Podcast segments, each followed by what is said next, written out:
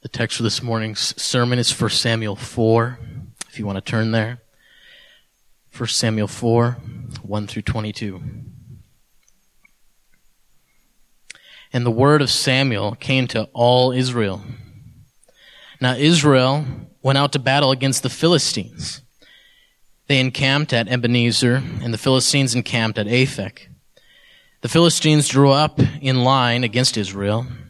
And when the battle spread, Israel was defeated by the Philistines, who killed about four thousand men on the field of battle. And when the troops came to the camp, the elders of Israel said, "Why has the Lord defeated us today before the Philistines? Let us bring the Ark of the Covenant of the Lord here from Shiloh, that it may come among us and save us from the power of our enemies." So the people sent to Shiloh and brought from there the Ark of the Covenant of the Lord of Hosts, who is enthroned on the cherubim. And the two sons of Eli, Hophni and Phinehas, were there with the Ark of the Covenant of God. As soon as the Ark of the Covenant of the Lord came into the camp, all Israel gave a mighty shout so that the earth resounded. And when the Philistines heard the noise of the shouting, they said, "What does this great shouting in the camp of the Hebrews mean?" And when they leaned, or when they had learned that the ark of the Lord had come to the camp, the Philistines were afraid, for they said, "A god has come into the camp." And they said, "Woe to us, for nothing like this has happened before. Woe to us, who can deliver us from the power of these mighty gods? These are the gods who struck the Egyptians with every sort of plague in the wilderness. Take courage and be men, O Philistines, lest you become slaves to Hebrew, to the Hebrews as they have been to you. Be men and fight." So the Philistines fought, and Israel was defeated, and they fled, every man to his home. And there was a very great slaughter, for there fell of Israel thirty thousand foot soldiers. And the ark of God was captured, and the two sons of Eli, Hophni and Phinehas, died. A man of Benjamin ran from the battle battle line and came to Shiloh the same day with his clothes torn and with dirt on his head. When he arrived, Eli was sitting on his seat by the road watching, for his heart trembled for the ark of God. And when the man came into the city and told the news, all the city cried out. When Eli heard the sound of the outcry, he said, "What is this uproar?" Then the man hurried and came and told Eli. Now Eli was ninety-eight years old, and his eyes were set so that he could not see. And the man Eli and the man said to Eli, "I am he who has come from the battle. I fled from the battle today." And he said, "How did it go, my son?" He who brought the news answered and said, "Israel has fled before the Philistines, and there has also been a great defeat among the people. Your two sons also, Hophni and Phinehas, are dead, and the ark of God has been captured."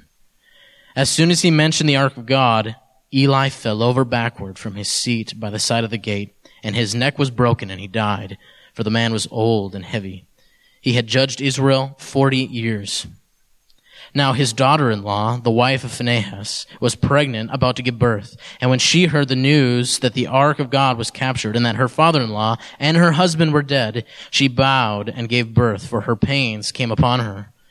And about the time of her death, the women attending her said to her, "Do not be afraid, for you have borne a son." But she did not answer or pay attention.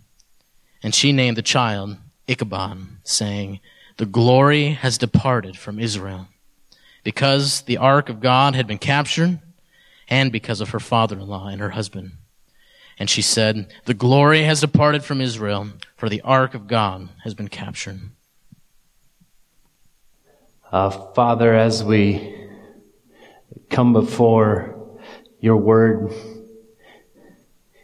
and we're going to consider the events that took place in Israel, God, I pray that we would learn the lessons that Israel needed to learn. Father, I pray that we would know that God's word is sufficient for our lives, that even this account of Israel's history can change us, make us more like Christ. And so, God, I pray that uh, you would do that, that we would be fed by your word, that we would worship you as Lord. God, I pray this in Jesus' name. Amen.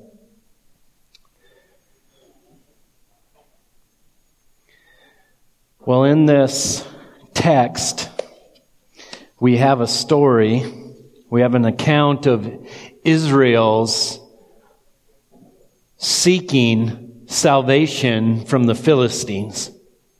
And we recognize, if you look at the text carefully, that they're not seeking so much God for their hope, but they're seeking the ark of the covenant of the Lord for their hope. They're seeking a religious sign that's to point them to the real God for their hope.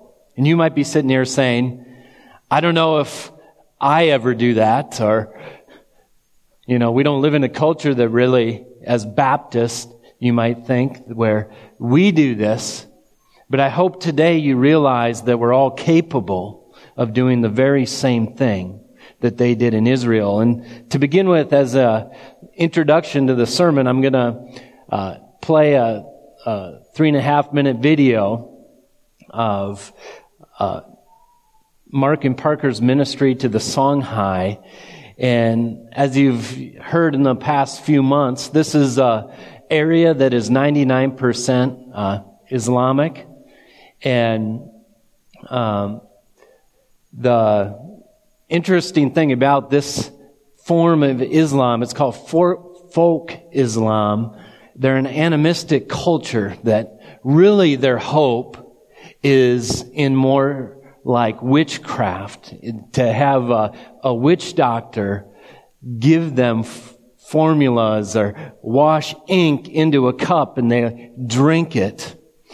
Their hope is more in magic than it is in even the God of Islam. And I want us to consider this, and then we're going to consider, do we do anything like this? We're going to look at this text. So go ahead and play the video, Dean. You have the testimony of Ibrahim and Bubakar, who lived lives of ritualistic uh, Islam and, and really folk Islam. And if they had a trouble in their life or a certain circumstance, they'd go to the witch doctor and he would write uh, some text from the Quran on a piece of paper. And then they would take water and pour it on the paper and it would go into the little cup. And he would say, drink this, and the gods or God or the spirits will help you with that particular situation. You can go into their stores and you can buy certain little uh, fluid, like two fluid ounces of what you need to drink to keep a curse off, off you if you feel like someone's put a curse on you. And we hear this, and if you watch the video, you would just think, this is silliness. Silliness that they would put hope in things like that. Well, it's not so silly that God's people would tend to do the same things.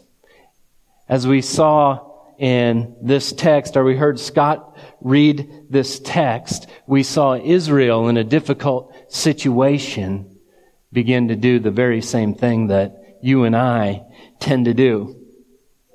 So what's going on in Israel? Remember, we're in this transition phase between the time of the judges. Samuel's this last judge who, uh, or in a, in a sense, Samuel's the last judge. Eli's the last judge of the old regime. We're in this transition point where Israel's going to get its first king. And what we see at the end of chapter three is we see the word of the Lord coming to Israel through Samuel, through a prophet that is raised up. And then right away in verse one of our text, we see that the word of the Lord came to all of Israel through Samuel. So God shows up in Shiloh through Samuel, and then a difficult circumstance comes, and Samuel's nowhere to be seen until chapter seven. So if you look at this text carefully, you see Israel has a prophet. They can learn from God, His ways. And what's going on is the Philistines are moving in on Israel. Do we have the map, Dave? If you could uh, picture the green area is the territory that the Philistines are ruling. They have the five main cities, and those lines are how the Ark of God traveled through their cities. As we're going to see in the next three chapters, it doesn't go so good uh, for the Philistines when they capture the Ark. Uh, that's what we're going to be getting into the next few weeks. Right up there where you see Aphek and Eb- Ebenezer, and you see that star, that is where this battle is taking place. So the Philistines are in the plain area along the coast on the Mediterranean Sea, and Israel's up in the mountain region, and the Philistines are moving in, consistently moving in on Israel, and they're just like a thorn in their side. The Philistines are these warriors, they're sea people that have settled in this area, and they're brutal. They're good fighters. And they're moving in on Shiloh. And Shiloh is where the Ark of the Covenant is present. If you remember, God gave the Ark to Israel as a sign of His presence with the people. The Ten Commandments are in there, in the Ark. Uh, the staff that budded, that Aaron had, is in there. The manna they ate in the wilderness is in there. You're starting to see the temptation Israel might have. God used all these things mightily for Israel. And they're put in this box that's overlaid with a gold lid, which is the mercy seat. And you have two cherubim, a lion-type human creature with wings that stretches over this. And God says, I'm above that. I'm between the cherubim or the seraphim above the mercy seat. That's where I will meet with you. And so that's in Shiloh, and Israel's starting to get nervous. The Philistines are moving in, and so the battle lines are drawn. And Israel goes, and they suffer a defeat. They lose four thousand men. And right away, they're asking the question, how, how, why has God defeated us? And then it's as if they say, aha, I got an idea. Now remember, at the end of the book of, all the way through the book of Judges, they're in the promised land. Things should be going good, but what do we consistently see? People were doing what was right in their own eyes. This is the state of Israel. Whatever they think, they do. They lose four thousand in battle, and they think, aha, God has used the ark before to destroy armies. As the ark went before them and led Israel, they destroyed the people. And so they think, aha, here's what we're going to do. And who's in charge of the ark? And, and, Who's in charge of the tent of meeting? It's Eli and his sons. And what we know about Eli and his sons is they don't hold God as holy. Phinehas and Hophni are stealing the meat that's to be burned to God as people bring it for sacrifice. The women that are serving in the temple, they're sleeping with. But the elders of Israel say, let's get the ark. Let's bring that in. Hophni and Phinehas say, yeah, we'll take the ark. You know, we have the magic tool that's going to win us our salvation. And so You see them bring the ark to the battle lines. And Israel sees the ark coming. They've heard stories about how God has worked in Israel. And their hope is in the ark. Even though their hearts are totally making their own plans, they're not seeking the prophet that's in Israel to find out what they should do. They're doing it their own way. In a sense, they're testing God. Well, God's glory is at stake. We'll bring the ark. God's going to defend His glory, even if our hearts are bad. They bring the ark in, and all of Israel shouts. Can you imagine? So much so that the Philistines have never heard anything like this before. You know, I, I remember playing football, and the team right before the game on the other side gets in a huddle and starts, oh, oh, oh, oh. You know, you start thinking, man, they sound pretty tough over there. This is going on in the Philistine camp, and all of a sudden rumors. Oh, they brought their gods into, into the battle. Remember what the gods did in Egypt? See, they don't, they didn't understand what was happening in Egypt. They just thought these gods came in and destroyed the Egyptian army. They didn't realize that there was a God that destroyed the Egyptian army.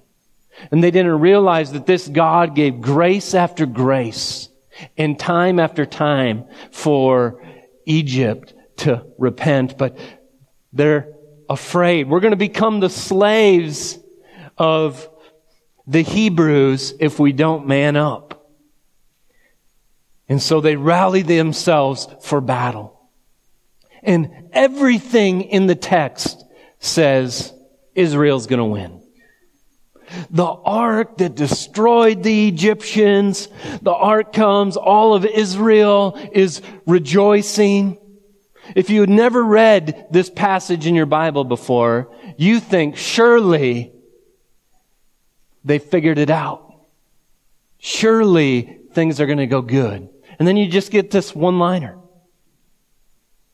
And they were defeated. A great slaughter. thirty thousand men dead. And the ark, the unthinkable, the ark of God. God made a covenant with Abraham. He's going to be with them. Through Israel, the whole world is going to be blessed. There's no way the ark can be captured, but the ark is captured and carried away. And so the first half of this text, you have two defeats. The first defeat and the second defeat. The main point of chapters three through six is the Ark of the Covenant. Samuel goes into the background. The Ark of the Covenant is put forefront the next three chapters. And what we see in this chapter is this old regime, the prophecy of chapter two and chapter three that Eli and his sons were going to be destroyed for not holding up God as holy takes place. So you have two battles at the beginning, and then you have receiving of bad news by two different people. And the first one is Eli, ninety-eight years old. He's judged Israel for forty years. He's the head priest at Shiloh. And you get the sense that he was kind of worried they were bringing the ark to battle. And he's sitting there and he's blind and he can, can't see. But all of a sudden he hears these horrible cries in Israel. A horrible defeat has taken place. You can just picture him fearing the worst. He hears the screams, and a messenger runs. His tours are cl- his clothes are torn. He's got dirt on his face. This is what they did when they ever experienced great defeat, they would rub dirt on themselves. They would tear their clothes in anguish. What's the news, my son? What's going on? Tell me. And it's amazing. He says, Israel's been defeated. There's been a great slaughter. Your two sons are dead. That's bad news. But then, says the ark has been captured.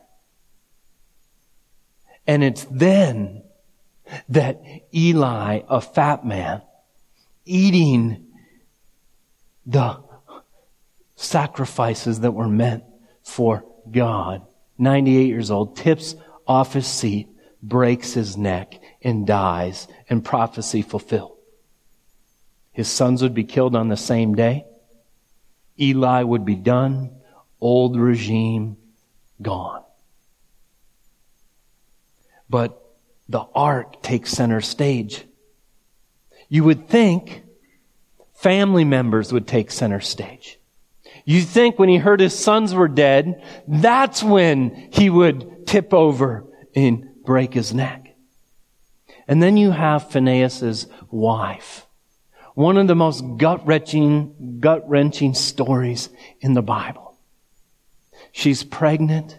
She hears the bad news that her father-in-law is dead. Eli is dead. Her husband is dead. And she, the ark has been captured. And this news puts her into premature labor. And she gives birth, and they try to help her, comfort her by saying, a son's been born to you. And she says, name him Ichabod, because glory has departed from Israel. Name him Ichabod. And then two times it's repeated.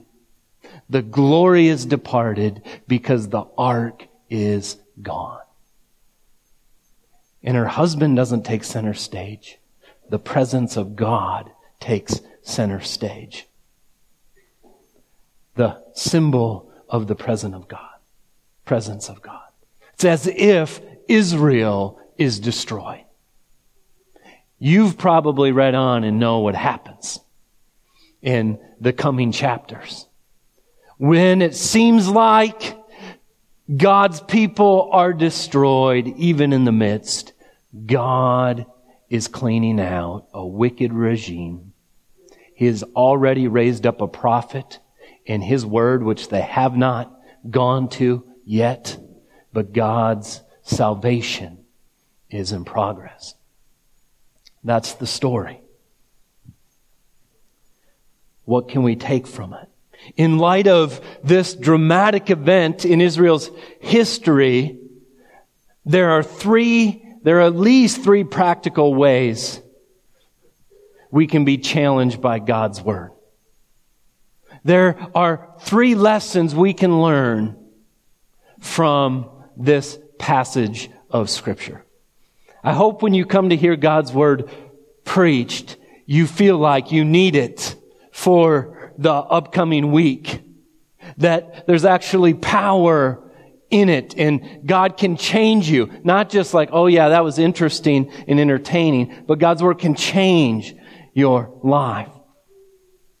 So the first thing that I think this text challenges us to do is to examine your hearts as you come before the Lord. Examine your hearts. Look at verse three. And when the people of Ashdod rose, or, I'm sorry, I'm in chapter five, verse three. And when the people came to the camp, the elders of Israel said, why has the Lord defeated us today before the Philistines? Good question. That is a great question. Why has the Lord defeated us this day? What's the problem? Before the verse is even over, they're on to the human plan. There is no examining of their hearts. Israel didn't sit there and say, maybe it's because we have wicked priests. And maybe it's because we're not seeking God's will. Maybe it's because we're not seeking the prophet that the Lord has given us. Examine our hearts before we come before the presence of God. Who will God deal kindly with? The humble. Even as a Christian, in your pride, God, God's like a father. He disciplines His own children. If we come proud before Him, denying our sin, do we really think that it's going to go well for us? If your circumstances in life seem like, man, I know I'm kind of not living according to God's will, but for real, this is happening. Examine your heart. Are you humble before Him? Ponder the possible reasons for your defeats and search your heart for pride. How proud of the Israel elders not to consider longer about why the Lord has defeated them. How, how do you humble yourself before God as sinners? Confess your sin and repent. You remember the story of Achan, who was stealing and burying in the ground plunder from Uh, the plundering of their enemies, what he was not supposed to do. Once he's found out, Joshua says to Achan, "My son, give glory to the Lord, God of Israel, and give praise to Him, and tell me what you have done, and do not hide it from me." You want to know how you give glory to God? You can't make yourself good enough, but you can call your sin what it is. Joshua said, "Give glory to God." And then what does Achan do? "Truly I have sinned against the Lord God Israel. And this is what I did." Examine your hearts. When you seek the presence of God in your life, come to Him humbly, praying the prayer of David. "Search my heart. Also, do not find confidence in good religious practices, in good religious practices apart from a heart that seeks God's presence." Was it wrong for them to recognize that God has worked powerfully through the items that are in the ark, and when the ark went before them, there was victory? What was the difference? Moses' hope was in the God that was above the mercy seat. And what we can do is we can so easily systematize good religious practices and have hearts that aren't really seeking God. You can do your quiet time in the morning. And you can read your Bible, and you can go to church on Wednesday, and you could go to church on Sunday, and then you could get to the end of the week and say, "I had a horrible week. I did the system. Why didn't it work?" Well, there's a way to do devotions where you're doing devotions to somehow magically get this relationship with God, and you forget that in your devotions, that when you read your Bible, God is revealed there. The God who loves you and has died for you is there. The Bible is not a magical tool. The Bible is God's own words that reveals the God of the Bible. You see, we can pray and pray in a way that's like a magical prayer. We're not seeking the God who hears our prayers. And so we can turn very good practices into magical little formulas, and we wonder why we don't spit out the other end, mature in God. God cannot be manipulated. Our Lord cannot be manipulated. The Israelites thought, if we bring the ark, he'll have to defend his name. And what do we learn? God is willing to let his name appear to be defeated in order to humble his people. That's what, that's what we learn. He's willing to let the ark get captured. Now he retains his glory as the ark wreaks, as God wreaks havoc on every place the ark goes. God retains his glory, but he's willing to humble his people and let them have apparent defeat. God will humble us at sovereign grace if we get proud, if he loves us.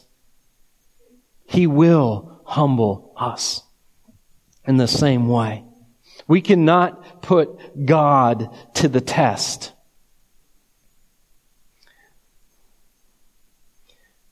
One commentator said, the tragedy of this incident is that the people depended on political leaders, the elders, who too lightly sought help from a cultic object, the Ark of God, and did not seek the word of the Lord from his prophet. How often do we do this? You get in a pickle, you get in a difficult situation, what do you do? With all your strength and all your scheming, we tried to do it on our own. As though God's left us without the Holy Spirit. As though God left us apart from his word. As though God left us without the church. God has given us all those things. Jesus said, I'll never leave you or forsake you. And yet how often do we have to hit rock bottom? Try everything our own way before we cry out before God and say, you're my hope and you're my salvation. We can be so much like Israel was. We could look at other denominations. People will trust in their baptism as this magical thing that fixes them, or confirmation, or holy water that's going to heal, or communion. And we as Baptists can, although we won't look to those things for salvation, we can take very good Christian practices which are meant to drive us into the presence of God and to his word, and turn those into magical little things. This wasn't rare. Happened right away in the early church. You remember Simon, who tried to buy the Holy Spirit from Peter? And Peter's response to him, he's, Peter said to him, may your silver perish with you, because you thought you could obtain the gift of God with money. You have neither part nor lot in this matter, for your heart is not right before God. That's the key. Coming before God with a right heart. You can't buy God's favor. You can't, we can't manipulate God. You have the sons of Sceva in Acts nineteen. Paul's doing amazing miracles. God's doing them through Paul. Even the handkerchiefs and blankets that Paul touches, people are carrying those off and people are getting saved. The Jewish exorcists, the seven sons of Sceva, see this. They tried to call on the name of the Lord so they can have the same power.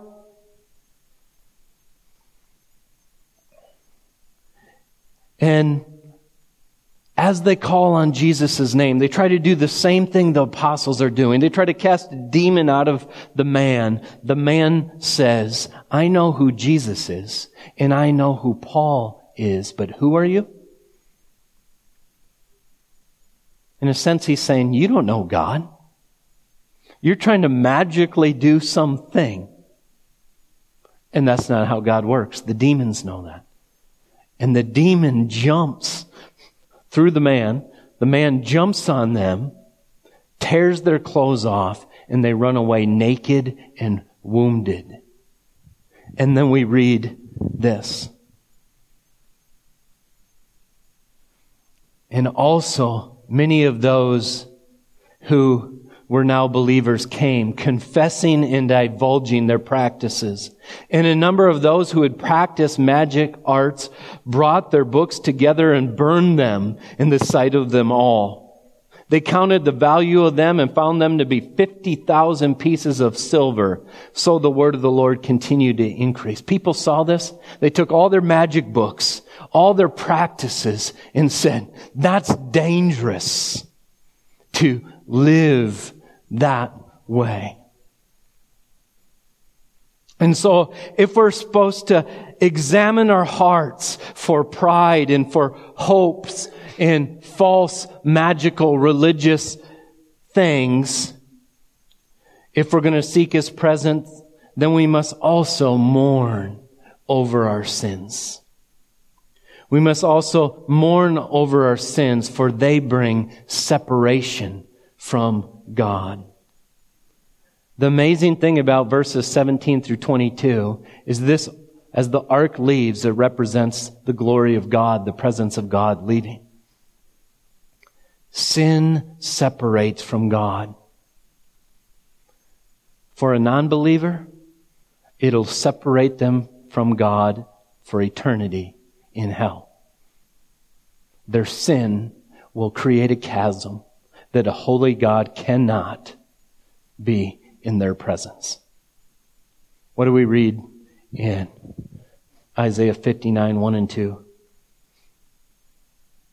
Behold, the Lord's hand is not shortened that He cannot save, or His ear dull that it cannot hear, but your sins have made a separation between you and your God, and your sins has hidden His face from you so that He does not hear.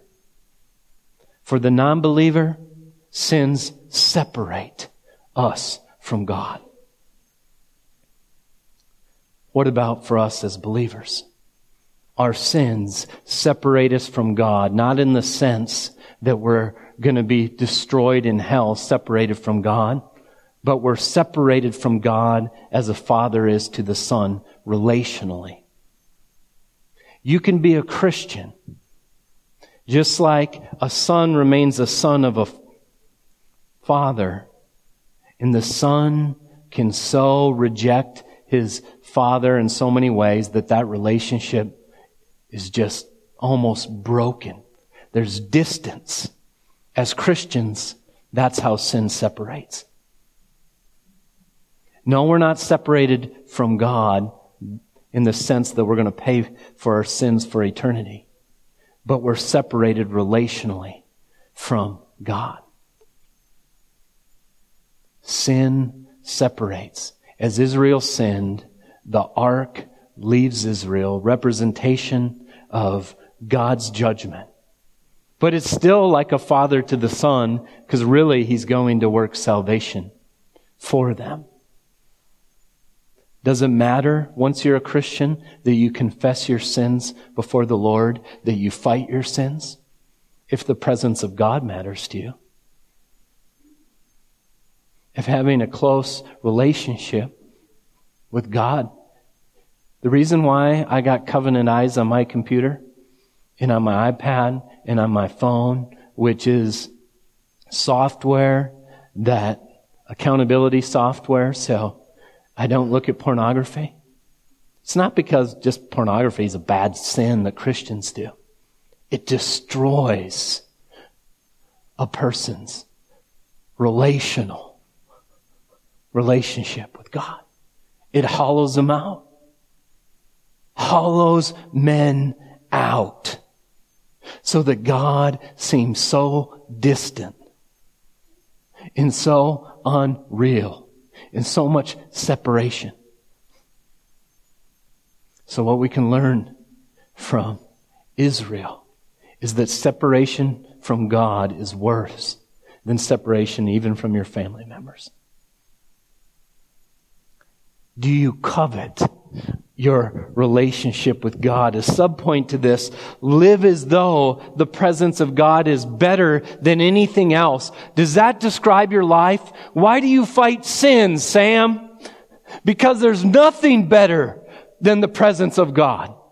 There's nothing better than finding God in the Bible that I read.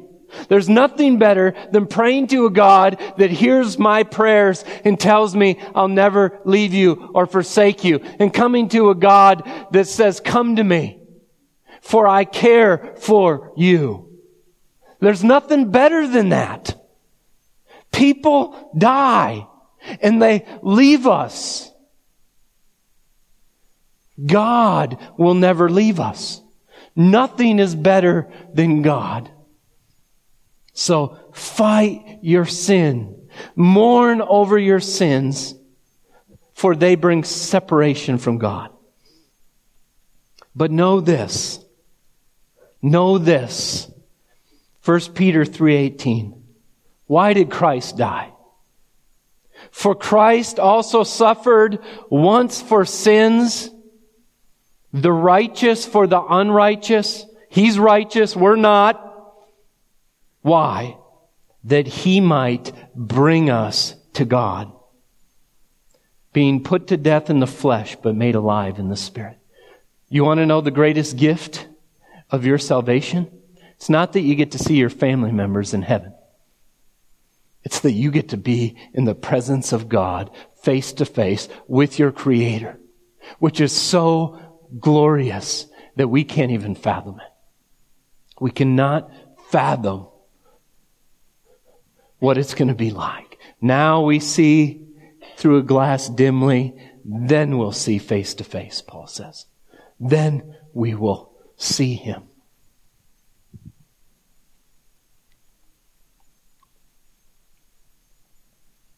If we're to examine our hearts before we come into God's presence, and we're supposed to mourn over our sins, then finally, we need to find hope in the reality that God is glorified in working His salvation through judgment.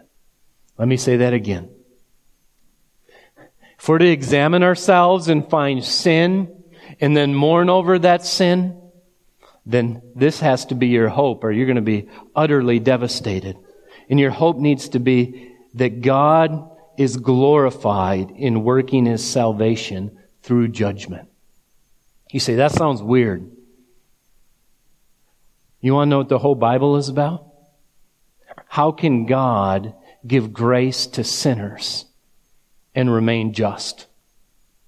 Because the predicament seems to be, if God gives grace, then He throws His holiness and His righteousness and His judgments to the ground and says, well, I'm gracious, but I don't take sin that serious.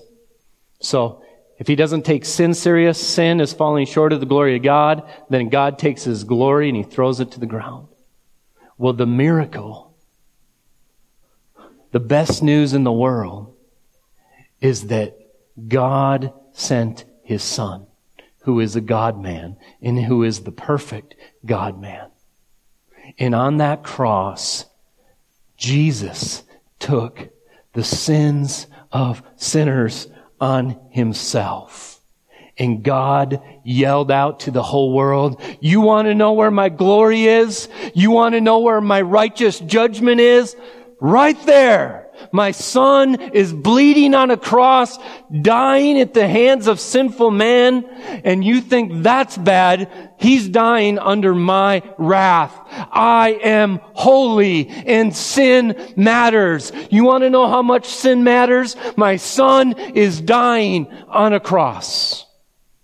And God's glory rises so high to the heavens and says, God's glory is so important that even His Son, when sin is put on Him, He needs to be destroyed under the wrath of God. And the miracle is, is that as Jesus Christ pays for sinners,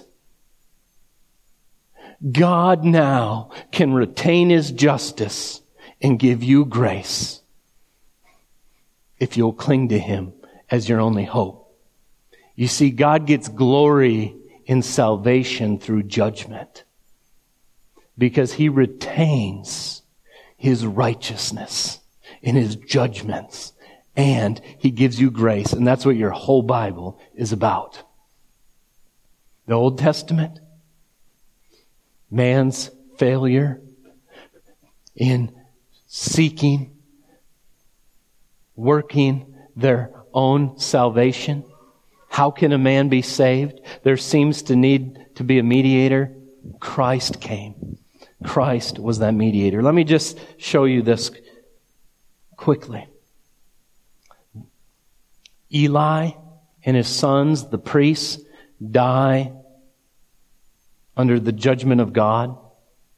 Jesus, the priest, dies under the judgment of God. The enemies of Israel have an apparent victory. Satan, as he entered Judas, turned Jesus over to the chief priests and the Gentiles, has apparent victory as Jesus Christ dies on the cross. The ark was captured by the Philistines, but it ended up being their own destruction as Satan entered Judas and had apparent victory. Satan, as he drove Christ to the cross, destroyed himself. God's judgment on the wicked priesthood displayed God's glory in Israel by demonstrating His holiness and mercy as He rescued His people from their enemies. And in the same way, God's judgment on Christ displayed His glory by demonstrating His holiness and mercy as He rescued His people from their enemy. And you want to know who the sinner's worst enemy is? It's not Satan. It's a holy God. It's a holy God. Man's worst enemy, Satan, if you read Revelation twenty-one, he's already in the pit. Man is left naked, standing before the holy God of the universe. Heaven and earth has fled away. Satan and his demons are in hell. The question is, will you run to the Savior? He is our only hope. So even in the midst of our humbling circumstances, God is working for our good. Isn't that what we see? God may be humbling us, but He loves us. And if we're His, He'll work it for His good. So humbly seek God's presence, because He is a holy God and He is not a useful genie. Let's pray. Father, if there's anyone here that has not clung to Christ by faith, if there is anyone here who has never truly seen that Jesus is their only hope, Lord, I pray that that person would know that they cannot be good enough. They cannot do enough religious actions to be saved. What they need to do is call their sin what it is, and find hopelessness in their sin, and reach out with nothing but faith, looking to Christ, saying, He's my only hope. Lord, we know if anyone clings to Christ as their only hope by faith, You said You will surely save them. Father, thank You for that grace. I pray this in Jesus' name. Amen.